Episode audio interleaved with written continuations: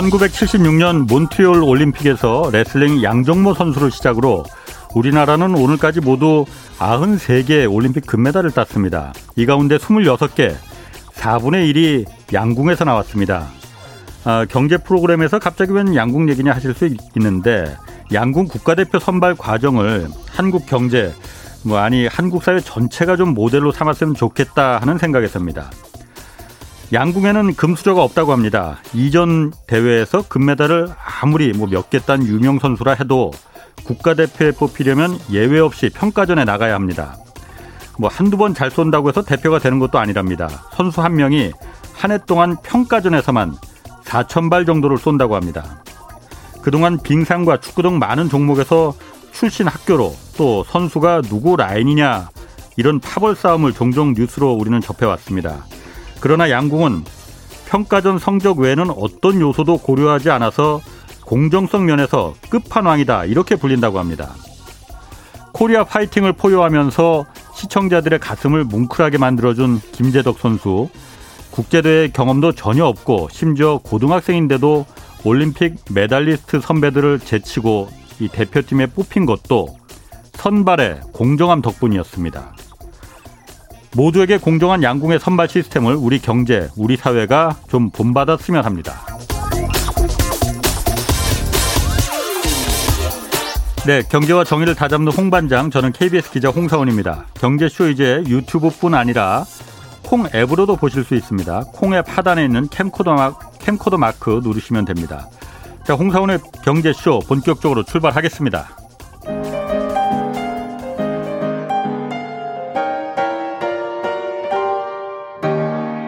대한민국 최고의 경제 전문가와 함께 합니다. 믿을 만한 정보만 쉽고 정확하게 전해드립니다. 홍사원의 경제쇼. 네, 오늘 염블리의 영양 만점 주식 분석 시간입니다. 염승환 이베스트 투자증권 이사 나오셨습니다. 안녕하세요. 네, 안녕하세요. 그 오늘 주식과 관련해서 궁금한 점 그 짧은 문자는 50원, 긴 문자 100원이 드는 샵 9730으로 문자 보내주시기 바랍니다. 아유 오늘 뭐 여전히 덥습니다. 뭐 네, 너무 자그 카카오뱅크 일반 네네. 투자자 공모주 총약이 어, 끝났죠. 오늘 방금 전 4시에 끝난 거죠. 네, 이제 4시로 좀 알고 있는데 예. 아직 이제 집계는 지금 나온 뉴스는 없어서 예. 요게 이제 그 전 시간 좀 음. 기준으로 그냥 한번 설명해 드리면 예. 일단 아마 더 늘어났겠죠. 지금 45조 원 정도 이제 증거금이 물린 것으로 좀 나와 있고요. 네. 그다음에 경쟁률은 130대 1. 물론 이제 어. SK 아이 테크놀로지에 비해서는 좀 흥행은 예. 조금 이제 좀 어. 떨어졌죠. 왜냐면은 SK 아이, 아이 테크놀로지가 당시에 증거금이 80조 원 정도 됐었고. 어, SK IET 할때 네. 80조 원이나 네, 됐어요. 어마어마한 그 역대 최대 증거금이 어. 들어갔습니다. 그때 예. 왜또 그랬냐면 그 이번이 마지막 이제 중복 아, 청약이 될 수도 그렇지. 있다. 물론 이제 예, 크래프톤이 또 있었지만 예, 예. 당시에는 좀이 음. 회사가 마지막이라는 인식이 강했거든요. 예, 예. 그랬는데 아하. 또 거기다가 이 카카오뱅크 좀 자꾸만 이제 공모주 그러니까 공모가 비싼 거 아니냐 논란 좀 있었잖아요. 예, 예. 그러다 보니까 그런 부분도 예. 이제 많은 개인 투자분들이 좀 고민을 했던 것 같아요. 음. 이거 진짜 내가 공모주 청약에서 수익 낼 수 있을까? 예. 약간 이제 망설일 수가 있는 거거든요. 아하. 약간은 다른 대여급들은 그냥 아 뭐 하면 거의 다 수익 나겠다 이 생각으로 다들 하셨는데 그다 등식이었잖아요, 일종의. 네, 예. 뭐 거의 따상도 많이 예. 갔었고, 근데 카카오뱅크는 이제 어 이거 왠지 또 아닌 것 같다라는 어. 그런 분위기도 있고, 실제로 저희 고객분들도 저한테 많이 물어보시더라고요. 예. 청약 해야 되냐 말아야 되냐 어. 많이 좀 고민들 하시는 것 같은데, 그러니까 개인 투자분들의 고민이 좀 커- 커서 그런지 몰라도 좀 생각보다는 그렇게 경쟁률도 그렇고 네.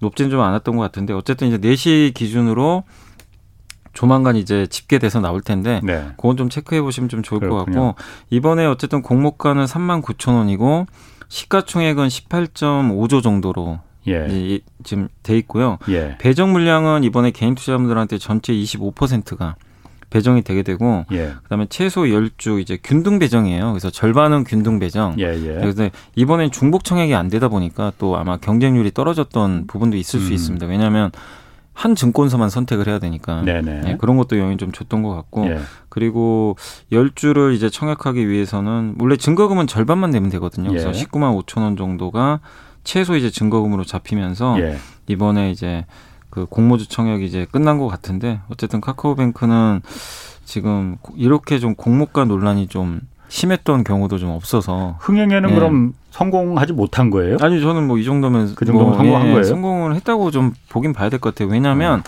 그이 일반 청약하기 전부터 기관들이 수요 예측을 하잖아요. 예, 예, 예. 그때 경쟁률이 막 천 대 일이 넘어갔으니까 예. 굉장히 강했거든요. 그렇기 때문에 음. 기관 투자들의 흥행은 되게 성공을 했는데 아무래도 개인 투자자 입장에서는 지금 이게 중복 청약이 안 된 데다가 공모가 논란이 좀 있다 보니까 예. 그뭐 엄청난 비흥행은 아니었던 것 같아요. 그러니까 일반 아. 청약에 비해서 그 왜냐면은 SK 아이 테크놀로지가 엄청난 흥행을 한 거에 비하면 예. 바로 전에 근데 음. 카카오뱅크는 그거에 비하면은 조금 성적표는 음. 좀 낮지 않나 이렇게 생각을 하고 있습니다. 그 카카오뱅크 오늘 이제 그 하는 그 청약하는 날인데 네. 증권사에서 그 BNK 증권인가요? 거기서 네, 매도 맞습니다. 의견을 낸 보고서가 나왔잖아요. 이 공모가가 너무 높다, 터무니없다, 3만 9천 원이. 이 그 이런 경우가 흔합니까? 이 아니 사실 이런 경우 공모하는 날 거의 없어요. 네. 없는 케이스고. 예. 그러니까 이제 어제 나왔거든요. 어제 예. 아침에 보고서가 넣고 저도 어제 아침에 이제 저는 매일 보니까 예. 보고서 읽어봤는데 좀 약간 놀랐어요. 그러니까 어. 청약하는 날인데 예. 공모가가 2만 4, 그러니까 공모가 3만 9천 원인데 목표가를 2만 4천 원. 한 15,000원 작은 거네. 예, 공모주 청약하지 예. 말란 얘기죠 결론. 예. 예, 하면 손해 본다. 어. 이 내용인데 예. 실제 근데 오늘 아까 뉴스 찾아보니까 예. 그 보고서가 삭제돼 있다고 그러더라고요 또. 보고서를 냈는데 어. 무슨 이유인지 모르겠어요. 어쨌든 보고서 예. 어. 그래서 어쨌든 지금 논란이 심해서 그런지 모르겠지만 예. 어쨌든 보고서 삭제됐는데 카카오뱅크에서 뭐 항의 들어갔나 그러면? 그거까지 모르겠어요. 저도 예. 뭐 그건 제가 확인할 길은 없는데 예. 그러니까 뉴스에는 검색해 보니까 그렇게 나와 있더라고요. 근데 어제 나온 이제 보고서는 제가 봤기 때문에 내용만 예. 간단히 말씀해 드리면 예, 예. 일단 카카오뱅크가 뭐 당연히 이제 애널리스트의 변이라고 이렇게 써 있는데 예. 시가총액이 지금 너무 기대감을 상회해서 선반영된 것 같다. 본인이 보기에는 음. 이미 그 그렇게 좀 적어놨고 예. 그리고 시장 예상치를 상회하는 이익을 계속 내야 돼, 내야만 주가가 좀 계속 상승할 수 있는데 플랫폼을 활용한 그 비이자 이익 한마디로 지금 카카오뱅크는 본업은 은행인데 은행 예. 말고 카카오뱅크라는 플랫폼을 이용해서 은행 수익 이자 이익 외에 다른 다양한 이익들을 내야 된다는 거예요. 그러니까 예, 예. 를 들면 사실 금융지주 회사들 보면 은행의 이자 이익 말고 뭐 다른 수수료 이익이라든가 음. 아니면 뭐 카드사의 이익이라든가 증권사의 이런 거 다 포함해서 이익이 나거든요. 예, 예. 그 이제 그거를 이제 은행 외에 좀 수익이라고 하는데 비이자 수익. 네, 비이자 수익. 예. 근데 이제 카카오뱅크도 그런 걸 보여줘야 된다는 거예요. 플랫폼을 음. 이용한 네네. 다른 수익들. 아, 아. 근데 아직은 그게 좀 검증이 안 돼 있다. 예, 그런 좀 어. 내용이고 거기다가 신용평가 시스템이 검증이 안 돼 있대요. 뭐냐면 우리나라 은행들은 그동안 대출을 많이 해봤기 때문에 예. 이 각각의 개인마다 신용 평가를 하잖아요. 네네. 아, 이 사람은 뭐 돈 잘 갚을 그렇죠. 것 같다. 예, 예. 그래서 금리를 책정을 해서 예. 이제 또 연체 관리도 하고 막 그렇게 하는데 예. 아직은 그 카카오뱅크는 그런 시스템이 구축이 안 돼 있다고 보고 있는 것 같아요. 어. 아직은 완벽하게. 지금 그런 쪽에 대해서는 몇 년은 더 지켜봐야 된다는 입장인 것 같더라고요. 그러니까 아직은 100% 그런 그 연체율 관리라든가 이런 것들을 검증할 시간이 없었다는 거죠, 사실은. 음, 음, 카카오뱅크가 생긴 지가 그렇게 오래된 건 아니잖아요. 그렇죠. 예.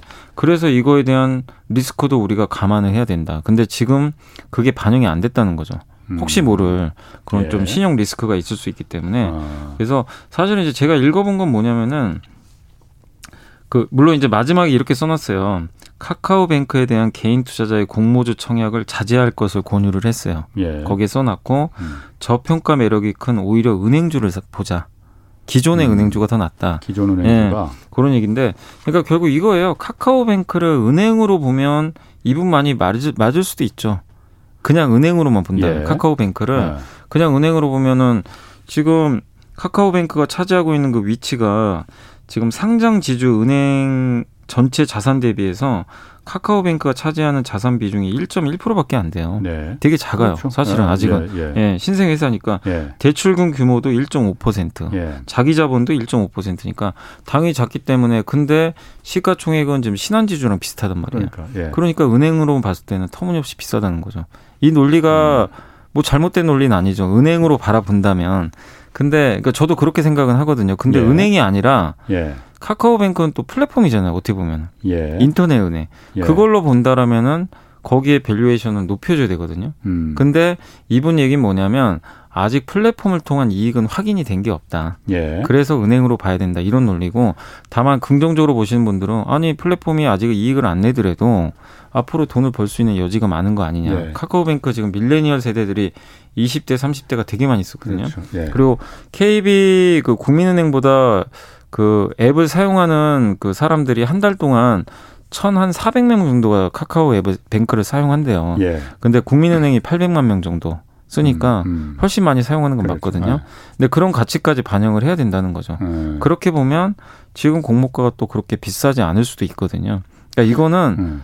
은행으로 볼 거냐 아니면 은행 플러스 플랫폼으로 볼 거냐 여기에 따라서 음. 결론이 달라지기 때문에 이건 이제 투자분들이 좀 판단하셔야 될 것 같아요. 방금 연합뉴스에서 들어온 거로 보면 그 카본 카카오뱅크 청약 마감 결과 그 네, 청약 증거금이 네. 57조 50, 7천억 원 정도로 잠정 집계됐다고 네. 하네요.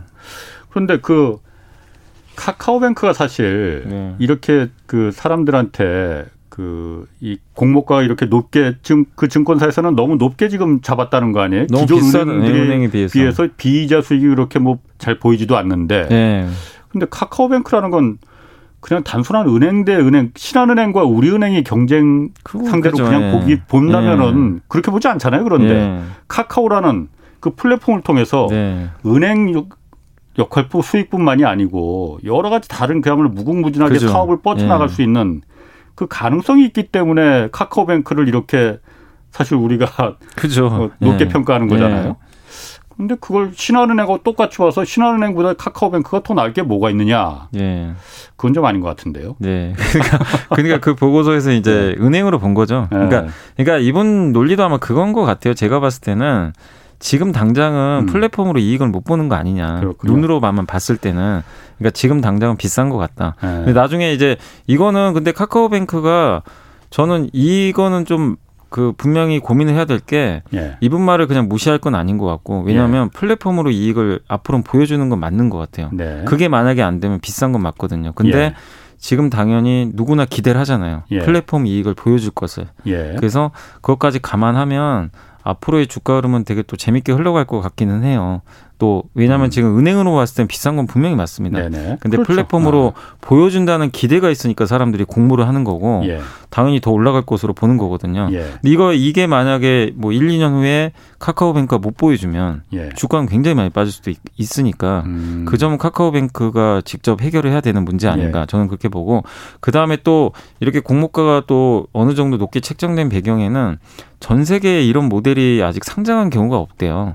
인터넷 뱅크가 아, 은행이 그래요? 이게 왜냐면 카카오뱅크가 그럼 처음이에요? 네, 제가 알기로는 좀 그렇게 알고 있고 어. 그러니까 비교 그룹으로도 이게 비교하기가 되게 어려운 핀테크 이렇게 많이 있지 않아요? 많은데 이제 어. 이런 인터넷 전용 은행이 아, 아. 상장한 케이스가 사실은 음. M2 그룹이 상장을 하려고 그랬었어요. 아, 기억나시죠? 그렇지 마윈 네, 중국에. 근데 못 했잖아요. 아, 예, 예. 그러니까 이제 이것도 되게 희소한 거죠. 아, 아 이런 회사가 없는데 예, 예. 그러니까 약간 또 높게 평가를 받을 수도 있어요. 아, 처음 스타트를 끊어주니까. 예. 그럼 아까 좀 전에도 말씀하셨 잠깐 말씀하셨지만은 앞으로 그러니까 일단 상장일이 언제죠? 8월 6일로 지금. 8월 6일. 예, 8월 6일. 그럼 그 이후에 사, 그 전망은 좀 어떻습니까? 전망은 여전히 뭐 밝죠. 왜냐하면 네. 계속 쓰는 사람들이 늘어나고 특히 예. 20, 30대가 많이 쓰면 나중에 예. 계속 쓸 거 아니에요. 예. 나이가 들어서도 예. 그런 모멘텀도 있고 예. 카카오 또 플랫폼이라는 게 워낙 막강하니까 예. 이게 은행만 하는 게 아니라 뭐 여러 가지 보험, 다양한 상품들을 또 팔 수 여기서 펀드도 판매도 할 수도 있는 거고 뻗어 나갈 수 있는 것들이 되게 많잖아요. 음, 음. 근데 그런 것들을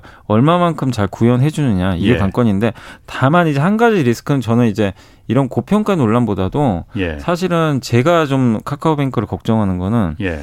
이게 카카오 혼자서 다 하는 게 아니라 K뱅크도 있고 네. 이번에 토스뱅크 예. 예. 그러니까 토스는 지금 가입자 엄청 많거든요. 예, 예, 천만 명이 넘잖아요. 예. 그러니까 토스만 쓰시는 분도 계시더라고요. 보니까 저는 사실 토스만 씁니다. 그러니까 편하더라고. 토, 스 쓰신 분은 그냥 자연스럽게 또 토스뱅크로 갈 수도 있거든요. 아니 그런데 토스와 카카오뱅크는 아까도 잠깐 말씀드렸지만은 그냥 은행의 업무로만 본다면은 네. 그뭐 경쟁이 안 될지 몰라도 네. 카카오라 카카오뱅크는 카카오라는 뒤에 플랫폼을 갖고 있는 네. 거잖아요. 네. 근데 토스나 K뱅크는 그게 없는 거잖아요, 지금. 근데 토스도 어쨌든 예. 천만 명이란 사람이 예. 기존에 그걸 쓰고 있잖아요. 음. 예. 그 결제라든가 예, 이런 것들 예. 쓰고 있는데 그걸 기반으로 해서 어쨌든 인가를 받아서 예. 이제 은행을 한단 말이에요. 예. 근데 그걸 무시 못 한다는 거죠. 예. 그러니까 차라리 그러니까 카카오뱅크 입장에서는 토스뱅크가 없으면 편하죠. 예. 경쟁이 없으니까. 근데 이게 무시 못할 막 K뱅크랑은 비교가 안 될 정도의 가입자가 있는 회사가 그렇죠. 하나 딱 나왔기 때문에 예. 여기에 대한 좀 검증은 필요하지 않나 저도 좀 그렇게 보고 있어요. 그렇군요. 예.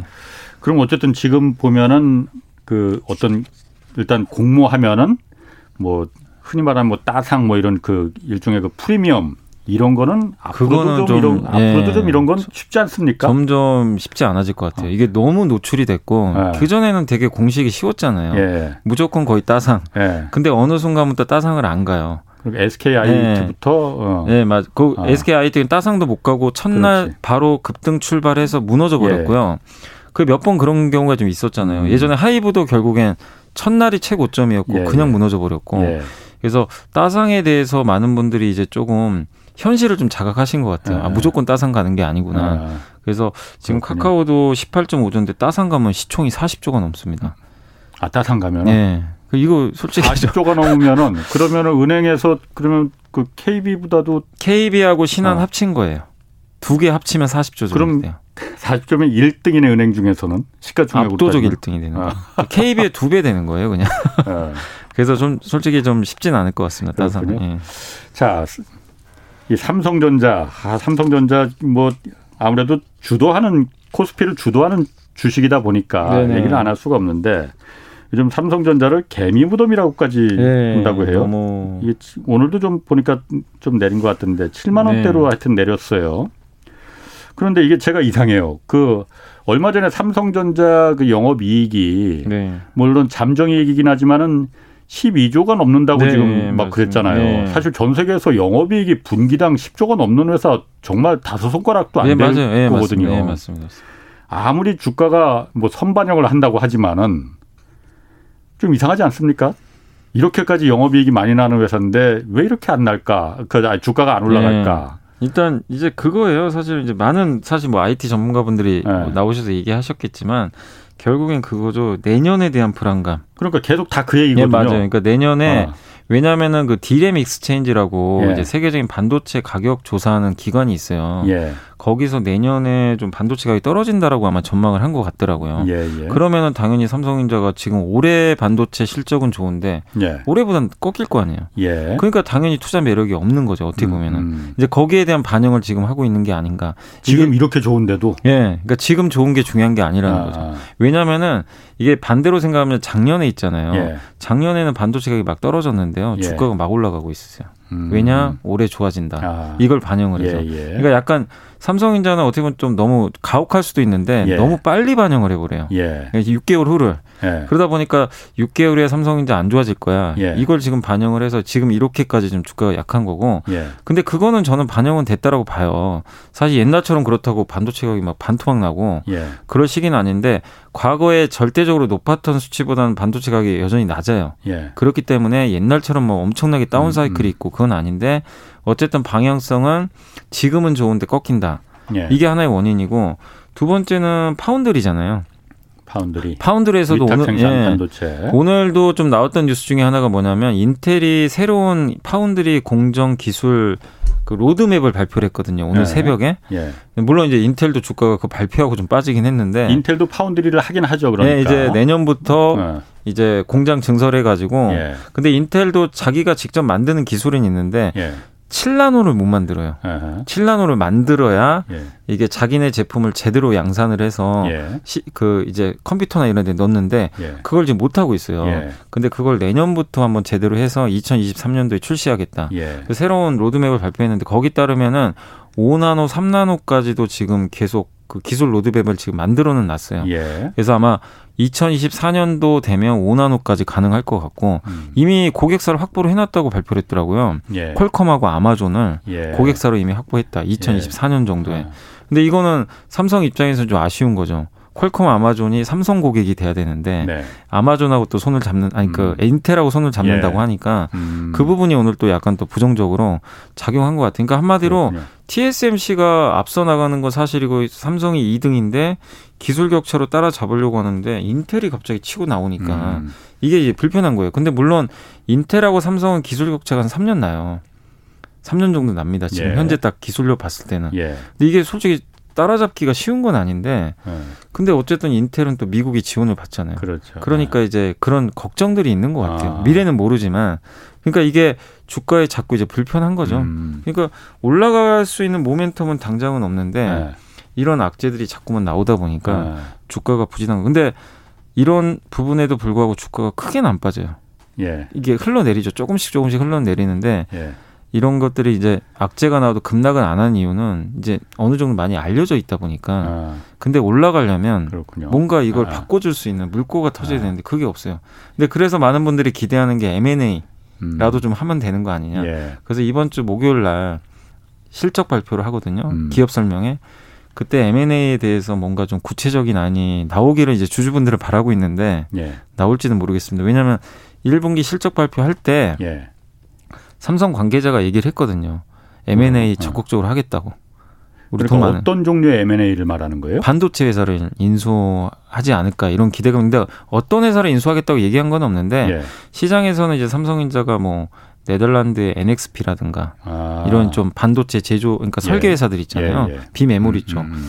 이런 거 인수하지 않을까. 음. 왜냐하면 현금이 되게 많기 때문에. 예. 근데 이거 사실 지금 100조 원이 넘는 현금을 가지고 아무것도 안 하는 것도 주주들한테는 이거는 되게 몹쓸 짓이거든요. 제가 예. 봤을 때는. 예. 100조 원은 어디다 쓰긴 써야 돼요. 예. 배당이라도 주든가. 예. 주가를 부양하기 위해서 아니면 M&A라도 하든가. 예. 근데 그거를 지금 그대로 갖고만 있거든요. 음. 그렇기 때문에 주주들이 지금 되게 오, 요구를 하고 있는데 아무튼 목요일 날 한번 그렇군요. 좀 지켜봐야 될 것 같아요. 아까 말씀하신 것 중에 네. 제가 그 부분이 좀 궁금합니다. 네. 그러니까 어쨌든 반도체를 아까 인텔을 말씀하셨잖아요. 뭐 7나노, 5나노 하는데 반도체를 얼마나 얇게 그러니까 설계를 그리느냐가 네. 기술력이잖아요. 네. 그러니까 우리는 지금 삼성이나 대만의 TSMC 같은 회사는 지금 5나노, 3나노 회로까지도 얇게 네. 그렇게 그리는데 인텔이 아까 말씀하시기를 지금 7나노를 못 한다고 7나노도 했어요. 못 했어요, 지금. 아, 그러니까 네. 10나노 정도 굵기까지 네, 좀 두꺼운 맞아요. 선으로 그렸는데 네. 더 얇게 그려야만이 그 고급 반도체를 만들 수 있는 거잖아요. 그러면 인텔이 아까 어쨌든 미국에 있는 회사니까 네. 미국의 기술력 무시할 수 없습니다. 네. 그러면은 어, 지금까지는 삼성과 TSMC라는 TSMC가 1등이죠. 1등이죠. 거의 뭐 그 독보적인 독보적, 그 예. 1등이고 삼성이 2등인데 네. 비메모리 쪽에서는 네. 인텔이 그러면은 위협할 만한 수준이 될 가능성이 있습니까? 이게 하루 이틀 그야말로 기술만 있다고 해서 돈만 있다고 해서 하루아침에 될 수 있는 건 아니잖아요. 그러니까 이 인텔이 지금 인텔의 지금 지상 과제는 내년에 예. 예. 목표가 뭐냐면 내년 하반기 정도에는 7나노 기술을 확보하는 거예요. 예. 그래서 2023년도에 제대로 된 제품을 생산하는 거 예. 이거거든요. 예. 근데 그게 될지 안 될지 사실 아직 아무도 모르거든요. 예. 왜냐하면 7나노 자기네가 한다고 했다가 못 해버렸어요. 예. 그래가지고 그때 주가가 한번 곤두박질 친 적이 있거든요. 예. 그래서 그 당시에 나왔던 게 인텔이 결국 못 만드니까 삼성이나 예. TSMC한테 맡기지 않을까. 자기네가 예. 못하니까. 그 예상을 했는데 그게 빗나가 버렸어요. 예. 여전히 하겠대요, 자기네가. 어. 그래서 이제 오늘 로드맵을 또 발표한 거고. 근데 다만 인텔의 기술력을 무시는 할 수 없는 게 인텔은 그러니까. 제조도 그러니까 자기가 설계도 하면서 그렇죠. 제조도 하는 회사예요. 예, 그래서 굉장히 경쟁력은 있어요. 근데 다만 이걸 왜 이렇게 어렵냐면 EUV 이게 이게 그러니까 얇게 만들려면 EUV로 가야 되는데 노광장 네 맞아요. 네. 근데 이거를 일단 장비를 많이 확보를 해야 돼요. 예. 근데 저기 그 네덜란드. 의 ASML이 예. 이 물량이 너무 부족해요. 예. 거기서만 생산한다면서 그게. 그러니까 인텔한테 줄 수 있는 물량이 얼마나 될지도 모르겠고 삼성도 못 음. 구해서 지금 되게 힘든 상황인데 어느 업체나 다 마찬가지거든요. 어 근데 그거는 당장 이번에도 미국이 네. 그 네덜란드 ASML사에 중국에 그거 팔지 말라고 하니까 네덜란드가 네. 안 팔듯이 네. 뭐 아니 근데 이거는 너무 걱정, 많이 근데 이거는 너무 걱정할 필요 없는 게 ASML의 지분 3%를 삼성이 갖고 있어요. 아, 그래서 이건 너무 아, 걱정 안 하셔도 됩니다. 이재용 부회장도 한번 갔다 왔기 때문에 아. 그래서 근데 분명히 삼성이 인텔보다 많이 확보는 할 거예요. 예. 근데 이제 문제는 EUV 공정이 아직은요 100% 수율이 잘 안 나와요. 아. 왜냐하면은 그 안에 들어가는 부품들이 있대요. 예. 뭐 펠리클이라는 오염 방지하는 뭐 그런 부품도 있는데 이런 EUV 핵심 부품들이 아직도 아직도 제대로 만들어지질 못했대요. 예. 그것까지 다 만들어져야 이제 100% 완벽하게 아. 되는데 그래서 TSMC도 많은 분들이 오 TSMC 뭐 5나노, 3나노 완벽하게 만드는 거 아니냐? 예. 절대 그게 아니고요. 5나노도 100개 중에 60개만 제대로 만들어요. 40개는 그 중요하죠. 예, 불량품 많이 나요. 예. TSMC도. 예. 삼성은 더 많이 나니까 좀 더안 예. 좋은 건데. 음. 근데 인텔이 이걸 한 번에 건너뛸 수가 없거든요. 그렇죠. 그러니까 삼성과 TSMC가 5나노, 3나노가 이제 어느 정도 완벽할 때쯤에는 예. 인텔도 7나노 가겠지만 이미 앞서 있는 거죠. 음, 그래서 뭐 몇 년은 봐야 되겠지만 아직은 인텔은 좀 우리가 좀 체크는 해야 되지만 너무 겁먹을 필요까지는 음. 없지 않나 저는 그렇게 생각하고 있습니다. 다음에 한번 저희가 그 부분을 한번 반도체 전문가 한번 예. 모시고 좀 설명을 좀 들어보겠습니다. 5901님이 이거 물어보셨거든요. 그러니까 삼성전자하고 마찬가지로 현대상성 같은 경우에도 지금 실적은 굉장히 좋잖아요. 현재 실적은. 근데 현대상선이요. 아. HMM 말씀하시는 거. 예. 예. 근데 주가는 그 반대로 음. 가는 이유가 삼성전자하고 비슷한 이유입니까? 걱정이죠. 그러니까 뭐냐면 HMM도요. 요새 운임 지수는 계속 올라가요. 예. 여전히 지금도. 근데 주가는 5만 원 근처에서 오늘 아침에 그래도 예. 올라가긴 했는데 예. 4만 원 깨질 뻔했어요 아침에 예. 한번 빠졌다가 이제 좀 올라갔는데 그 배경이 뭐냐면 이제 이런 불안감이 있어요. 예. 운임 지수가 비정상적으로 오른 건 누구나 다 알고 계실 거예요. 예. 그 정상은 아니잖아요. 엄청 네. 올랐잖아요. 항구가 막 적체되고 컨테이너 박스가 없고 예. 막 이러고 배도 부족하고. 예. 그러니까 이게 비정상인데 근데 비정상은 언젠가 정상화 되거든요. 네네. 근데 빠르면 하반기에는 상반기보다는 운임 지수가 좀 꺾이지 않을까. 상반기에 예. 너무 좋았기 때문에 이게 결국 이게 다운되지 않을까. 그러니까 삼성전자도 마찬가지. 지금 너무 좋은데 앞으로 꺾이는 거 아닌가? 예. 이 불안감. HMM도 똑같아요. 투자하신 분들 모두가 다 마찬가지예요. 이 고공행진이 계속 이어질 거냐? 영원히 이어질 거냐? 예. 이거에 대한 확신을 못 해요. 그러니까 예. 아 이거 어차피 하반기 되면 빠질 수도 있을 거야. 그래서 미리 차익 실현하신 분들 물량이 계속 나오는 거예요. 음. 그 신규로 들어오는 사람들도 아 진짜 지금 운임지수 너무 좋은데 이게 계속 이어질까? 예. 이제 고민들이 있는 거죠. 음. 그러니까 막상 뭐 3분기까지도 운임지수가 계속 유지를 해주면 전 다시 갈 수 있다고 보는데 적어도 7, 8, 9는 확인하고 싶어 할 것 같아요. 아, 투자들이. 예, 예. 그래서 주가는 지금 실적을 반영한 게 아니에요. 미래 실적을 그렇지. 당겨서 반영해요. 예, 예. 그러니까 미래가 좀 불안하니까 HMM도 예. 지금 좋은 거는 이미 다 반영했어요. 5만 원 갈 때. 예. 그래서 지금 주가는 미래의 좀 불확실성, 운임이 꺾일 거를 지금 반영을 음. 하고 있다. 음. 다만 알 수는 없습니다. 그건 그렇군요. 저도. 예. 아까 그 TSMC 한 조금만 좀 이어가 보면은 음. TSMC가 어쨌든 그 반도체를 위탁 생산하는 네네네. 그러니까 메모리는 그야말로 한국의 삼성전자와 SK 하이닉스가 뭐 전 세계 70%를 다 독점하고 있는데 비메모리 뭐 스마트폰에 들어가거나 뭐그 자동차에 들어가거나 이런 비메모리 반도체를 위탁 생산하는 네. 거는 대만의 그 TSMC가 독보적인 1위 업체잖아요. 네. 예. 그런데 삼성이 이제 추격하고 있는 네, 거고 맞아요. TSMC가 미국에도 공장 증설하겠다, 일본에도 하겠다 하더니 독일에도 또 공장을 세우겠다고 네. 한단 말이에요. 동, 독일은 왜 세우는 겁니까? 유럽 시장 때문에 그런 건가? 유럽도 왜냐하면 유럽도요 지금 반도체가 엄청 필요해요. 예. 유럽에도 지금 다, 당연히 뭐 유럽도 당연히 제조 베이스로 지금 가는 국가가 되게 많은데 특히 예.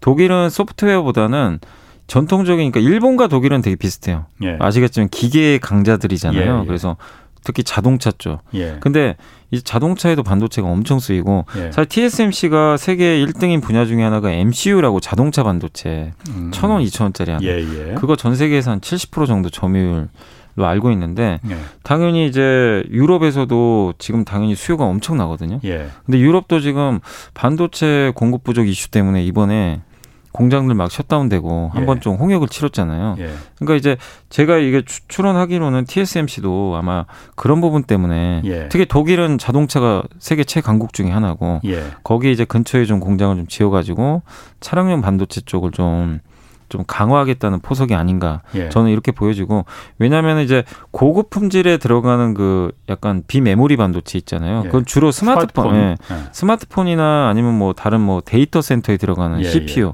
이런 것들은 주로 대부분 미국 회사들 거 예. 많이 쓰거든요. 예. 그러니까 왜냐면 미국의 뭐 구글, 아마존, 그렇죠. 또 예. 애플은 스마트폰, 네. 예.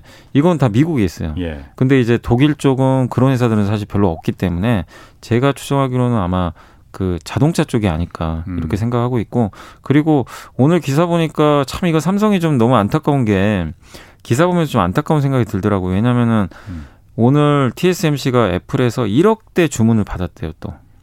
스마트폰에 들어가는 반도체를. 네. 칩을? 예. 네. 어. 이게 원래 옛날에 삼성이 했던 거거든요. 삼성이 맨 처음에 애플 걸 아, 받았어요. 아, 예, 예. 그래 한 몇 년 하다가 뺏겨 버렸어요. 예. 근데 그 이유가 더 좀 안타까운 게 삼성하고 애플이 어. 경쟁하니까. 스마트폰을 똑같이 만드니까. 네. 그러니까 이게 예. 참 너무 좀 예. 아쉽긴 한데. 예. 근데 어쨌든 애플 거 만들면서 TSMC가 세계 최강이 돼 버렸고 계속 만들다 보니까. 지금 그래서, 그래서 그런 이유 때문에 지금 삼성에서 그 파운드리 그러니까 이 반도체 위탁 생산 네. 이 부분을 좀 분사해서 별도 네, 회사로 만들겠다는 얘기가 지금 계속 나오잖아요. 네. 오늘도 보니까 뭐 그런 얘기 그게 정식으로 기사가 예, 그, 그, 기사로 된 건 아닌데 뭐 찌라시라고 하나요? 그게 네. 뭐 돌더라고요. 네. 그 분사한다고. 네. 그뭐 가능 어떻게 됩니까? 그리고 해야 되는 건지. 이게 어. 그 그런 게 있어. 이게 아니 사실 이번에 나온 건 아니고 몇 년 전에도 이런 얘기 계속 나왔어요. 예. 그러니까 일부에선 분사해야 된다. 예. 왜냐하면 삼성전자는 갤럭시를 만들고 애플은 아이폰을 만드는데 예. 아니 애플 입장에서 삼성전자 갤럭시 경쟁사인데 여기다 예. 설계도를 주겠냐 이거예요. 예. 당연하잖아요. 예. 그러니까 이제 TSMC로 넘어갔던 거고 예. 그 TSMC가 지금 더 잘 만들기도 하고 이러다 예. 보니까 결국 삼성이 이제 결국 이제 수준을 못딴 상황인데 그런 상황이라면은 결국 삼성이 파운드를 분사해야 되는 거 아니냐. 그러니까 예. 아예 다른 회사가 돼버리는 거죠. 예. 별도의 독립회사가 되면 예. 파운드리만 생산하는 회사가 되잖아요. 네. 삼성전자 있을 때는 섞여버리지만 예. 그러면은 애플뿐만 아니라 다른 경쟁사들도 맡기지 않을까 음. 이런 이제 요구 이제 기대감이 있었던 것 같아요. 네. 그러면 파운드리 수준 많이 할 것 같고 근데 이번에도 주말에 이런 뉴스들이 좀 나왔던 것 같더라고요. 예. 저번 주말에 근데 공식적으로는 삼성이 또 부인을 했다고 하더라고요. 아직은 네. 뭐 분사에 대해서는 결정된 거 없다. 뭐 이런 분사를 안 하는 이유는 뭐예요? 아, 그것까지는 제가 잘 모르겠습니다. 어? 분사를 네. 하면은 무슨 네. 문제가 예를 들어서 어떤 문제가 생기려나요? 그러면은? 그러니까 분사를 하게 되면 아. 이제 그 어쨌든 물적 분할을 하게 되면 예. 100% 자회사니까 사실은 뭐 바뀌는 건 별로 그렇지. 없습니다. 근데 예, 예. 별도의 독립법인이 되는데 예. 근데 이제 분할을 했을 때 이게 나중에 상장까지 할지 모르겠지만 어쨌든 삼성전자 입장에서는 지금 파운드리 사업이 떨어져 나가 버리니까 예. 기업 가치에 있어서는 조금 약간 이게 부정적으로 작용하지 않을까 예. 그런 생각도 좀 일부 하는 것 같아요. 그러니까 자기네가 안고 가고 싶은데 아. 약간 이게 또, 또 떨어져 버리면 거기에 대한 좀 할인이 들어가지 않을까. 이런 또 생각도 하는 것 같아요. 그게 궁금하네. 파운드 삼성전자에서 파운드리 사업 자체는 어, 흑자입니까 적자입니까? 제가 알기로는 지금은 흑자인 걸로 알고 있어요. 흑자예요? 왜냐면 원래 네. 이번 그 오스틴 그거 그것 때문에 예. 약간 적자가 났던 걸로 아는데 예. 이번 2분기 실적에서는 음. 흑자로 나오더라고 요 제가 음. 확인해 보니까. 그래요? 예. 근데 뭐, 예. 흑자 규모가 작아요. 아. 많진 않아요. 절대적으로 그렇게 조단위는 아닌 걸로 제가 그래요? 2분기에는 좀 파악을 했습니다. 그럼 혹시 그런 이유가 좀 삼성전자 입장에서는 그 고려하지 않을까요? 그러니까 이 분사했을 때 이거 이것도 어차피 장치 네. 산업이니까 네. 조단이 뭐 막대한 게야말로 투자가 돈이 들어가야 되는데 네. 혼자서 저걸 감당해낼 수 있을까? 물론 그것도 맞는 말씀일 수 네. 있어요. 왜냐면은 삼성전자 이게 예. 파운드리 지금 파운드리가 뭐 10조 버는 것도 아니고 예. 그러니까 이 상황에서 조 단위로 투자금이 올해만 들어가는 게 아니라 예. 앞으로 더 많이 들어가야 되는데 예. TSMC는 1년에 30조 투자하잖아요. 그렇군요. 근데 그 돈을 확보하기가 쉽지가 않은 거죠. 음. 예. 그래서 아마 분사하기가 좀 쉽지 않다는 얘기도 있긴 있습니다. 그렇군요. 5795님하고 7228님이 탄소 섬유 강화 플라스틱 업종은 어떤가요? 하고 물어보셨고 또 이거하고 그 화학 주들 또 전망 이것도 좀 물어보셨거든요. 탄소 섬유요? 어, 탄소 섬유 강화 플라스틱 업종. 네, 요거랑 그냥 일반 화학, 일반 화학주는 아, 어떠냐? 탄소 섬유 강화 플라스틱은 아. 제가 용어를 모르겠는데 탄소 섬유는 제가 알거든요. 근데 아. 그 뒤에 강화 플라스틱은 그거 말하는 거 아닐까? 근데 탄소 섬유 강화 예, 플라스틱 예, 그러니까 탄소 섬유 말하는 그냥 탄소 섬유 말씀을 예. 하시는 것 같은데 예, 예. 탄소 섬유는 우리 한국의 대표 기업으로 그 효성 첨단 소재가 있어요. 아, 효성에서 그 예, 탄소 섬유 예, 맞아요. 그 코프란가 뭐 카프란가 네. 뭐 근데 이제 아. 원래 일본의 도레이가 세계 최강이고 근데 탄소 섬유를 이제 국산화에 성공해 가지고 근데 이게 왜 중요하냐면은 그 수소를 보관을 하려면 예. 수소 연료 탱크가 있잖아요. 거기에 예. 수소를 넣어야 되는 수소는 이게 자꾸만 지가 뻗어 나가려 그래요. 밖으로 나가려고 가장 그 작은 입자니까 예. 우주에서 가장 작은 예. 입자. 근데 그거를 금속 금속 탱크에 보관을 하면 예. 금속 탱크 이게 이게 균열이 생겨가지고 예. 이게 수소가 뚫어버린대요. 예. 그럼 이게 갈라지면서 폭파하면요. 예. 날카로운 금속이 이제 인명 피해까지 발생할 수도 있는 예. 거죠. 근데 탄소 소면은 그런 게 아니래요. 이걸 예. 감싸준대요, 잘. 그래서 일곱 겹으로 감싼다고 예. 제가 어디서 그리고 풍선 같은 거래요. 혹시 아. 터져도 이렇게 쭉 이러다가 그냥 아, 말아버린대요. 아. 그래서 안전하대요, 되게. 예. 그래서 탄소 섬유가 필요한데 이걸 아무나 못 만드는 거죠. 예. 전 세계 한 아홉 개 업체 정도 만드는 걸로 아는데 예. 수소 탱크용으로는 만드는 업체가 별로 거의 없대요. 거의 예. 일본 회사가 거의 독점인데 예. 이번에 효성 첨단 소재가 국산화 해버린 거예요. 예. 그 주가가 한 다섯 여섯 배 올랐었어요. 예. 예. 그래서 이 시장은 계속 커져요. 예. 근데 커지는데 만드는 회사가 별로 없어요. 음. 그래서 선택지가 다양하진 않습니다. 그래서 저는 되게 탄소 섬유. 네. 근데 우리나라에서는 사실상 뭐 효성 첨단 소재 외에는 음. 별로 없기 때문에 예. 저는 계속 좀 이쪽 음. 좋게 보고 있고 화학 업종은 그냥 저는 그냥 두 가지만 말씀드리고 싶어요. 석유화학과 예. 석유화학을 기반으로 해서 새로운 사업을 하는 회사가 나눠져 있어요. 뭐냐면 예. 롯데케미칼 같은 회사는 순수 석유화학 회사예요. 그러니까 원유를 원유에서 나프타가 나오는데 예. 나프타를 이제 분해해 가지고 예. 그걸 가지고 에틸렌으로 다양한 석유 제품들을 다 만들어요. 예. 이게 순수 석유인데 이거는 뭐냐면은 경기 민감주예요. 그래서 뭐 음. 공급 과잉도 됐다가 설비 투자하면 공급이 늘었다가 수요 증가하면 또 수요 사이클 왔다가 계속 2, 3년에 한 번씩 왔다 갔다 하거든요. 예. 그래서 음. 장기 투자하기가 되게 힘들어요. 음. 그리고 이게 뭐 엄청나게 진입 장벽이 높은 것도 아니고. 예. 근데 그런 석유화 기반으로 해가지고 요새 새, 신산업에 진출한 기업들 주가가 되게 좋아요. 예를 들면 같은 그 이 에틸렌을 만드는 회사인데 대한유화는 예. 분리막 있죠. 그 어, 배터리 어, 예, 예. 아니 그 배터리 분리막 있죠 전기차 예, 예. 배터리 분리막을 만드는 소재가 하나 있어요. 그거 세계 1등 기업이에요. 어. 대한유화가. 예. 그래서 롯데케미칼은 좀 달라요. 음. 그 사업에 대한 가치가 반영돼서 예. 올해 상반기 주가가 엄청나게 올라갔어요. 예. 그게 있고 SKC도 석유화학 기반인데 예. 그 SKC 같은 경우도 그 동박이라 그러죠. 응급제에 들어가는 예. 얇은 박이 있거든요. 예, 그거 만드는 회사로 탈바꿈해서 음, 음. 주가 많이 갔고 요새 그런 애 그리고 화학은 아닌데 고려아연 뭐금 관련주 있잖아요. 네네. 그 회사가 이번에 그 LG화학하고 이제 같이 해가지고 이 2차 전지 소재 사업에 예. 또 새롭게 또 진출을 했어요. 어. 그것뿐만 아니라 동박도 전지박도 같이 만들고. 네. 그러니까 여기서 하는 게 뭐냐면 일반적인 석유화학 회사들의 주가가 예전처럼 예. 크게 가긴 좀 어렵고 예. 뭔가 새롭게 성장하는 그런 시, 신소재 산업에 이렇게 투자하는 기업들이 네. 주가가 굉장히 많이 갑니다. 그렇군요. 그러니까 그런 쪽을 한번 음. 염두를 해두시면 좀 좋을 것 같아요. 알겠습니다. 자 네이버 얘기 좀 해볼게요. 음.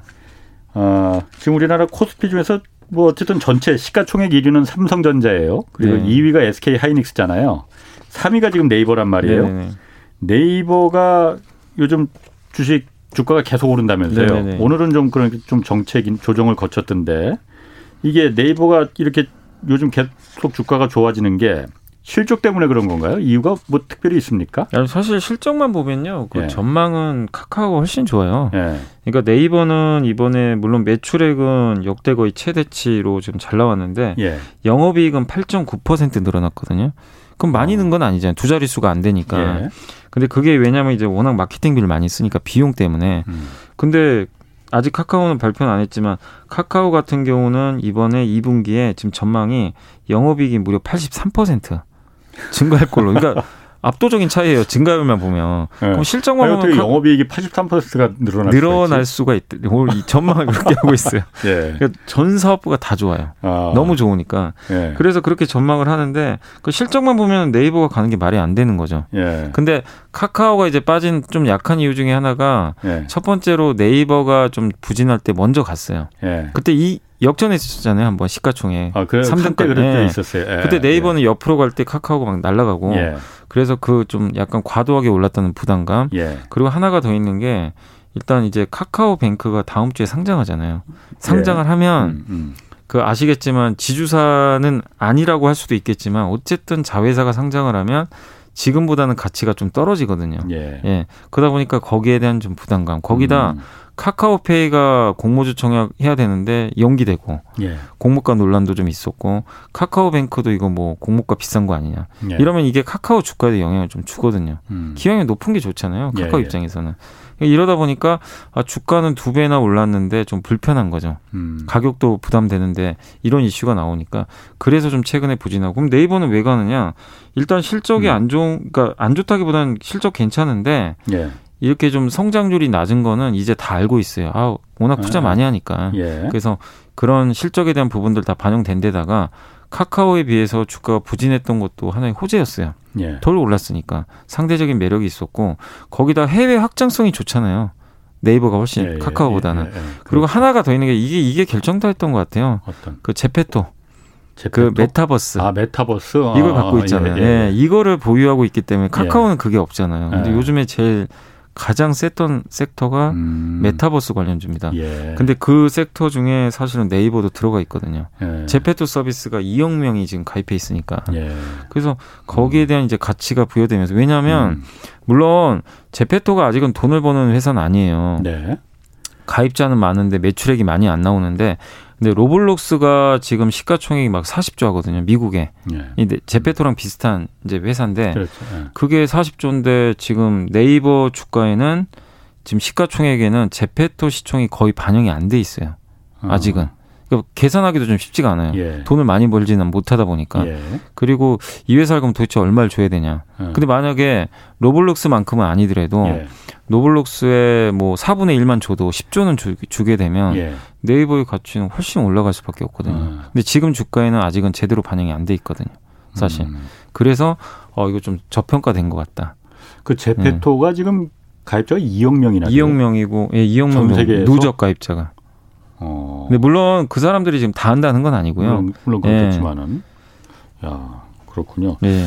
테슬라, 테슬라 같은 경우에는 그, 그 배터리 기업인 그 맥스웰 테크놀로지라는 데를 인수했었다고 해요. 네, 맞습니다. 여기를 인수한 지 2년 만에 지금 매각했다고 하는데 네. 일단 맥스웰 테크놀로지라는 게 맥스웰 그 배터리 그 거기 말하는 건가 보죠? 예. 그 그리고 이게 어. 이 회사를 왜 인수를 했냐면 어. 이 회사가 그 건식 전극 기술을 가지고 있었대요. 이게 뭐냐면 배터리를 이제 만드는 기술들이 되게 많은데 예. 이 건식 기술이 좋은 점이 뭐냐면 기존의 배터리는 되게 그러니까 에너지 밀도도 좀 작고 지금 요즘에 리튬이온 배터리가 예. 물론 이제 니켈 비중 올려가지고 막 밀도 높여가지고 주행거리 예. 올리긴 하는데 이 건식 전극 기술을 확인을 그 활용을 하면은 예. 제조 비용이 굉장히 낮아지고요 수명이 두 배나 늘고 음. 그 다음에 열 여섯 배나 생산성이 늘어난대요. 그러니까 어떻게 보면 꿈의 기술이죠 사실은 그, 이런 기술을 가지고 어. 있대요. 그리고 또 유, 솔벤트를 사용하거든요. 보통 이제 일반적인 그 제조 예. 기술에서는 솔벤트가 되게 유독 물질이래요. 예. 근데 이 예. 건식 전극 기술엔 그게 안 들어가니까 예. 친환경. 그러니까 이제 일론 머스크가 봤을 때는 2019년에 인수를 했었으니까 예. 이게 이제 너무 매력 있어 보이는 거예요. 아, 이거 인수해 가지고 우리가 한번 이걸로 배터리 만들어 보자. 그래서 작년에 배터리 데이에도 이런 걸 공개를 했었고 직접 만들겠다고. 근데 갑자기 2년 돼가지고 좀 매각을 해버렸잖아요. 왜? 왜 매각을? 그러니까 지금 매각했던 내용은 나온 게 없어요. 그 테슬라 내부에서도 매각만 예. 했다고 나왔지. 예. 그래서 두 가지로 지금 추론을 해요. 아, 예. 테슬라가 기술을 확보했겠구나. 이 기술을 완전히 이제 가져갔기 때문에 예. 만들 수 있다고 생각하고 매각한 거 아니냐 이게 하나가 있고 아니 그러니까 맥스웰에서 기술만 빼갖고 예, 예. 그런 얘기도 하나 있어요. 거예요, 예, 그게 하나 어. 있고 아니 이거는 이제 모르는 건데 예. 두 번째는 실패했거나 아 실패. 아 이거 안 돼. 이 기술로 안 된다. 아, 아. 기존 기술로만 만들어야 된다. 아. 둘 중에 하나인데 제가 보고서를 보니까 한 애널리스트 분은 예.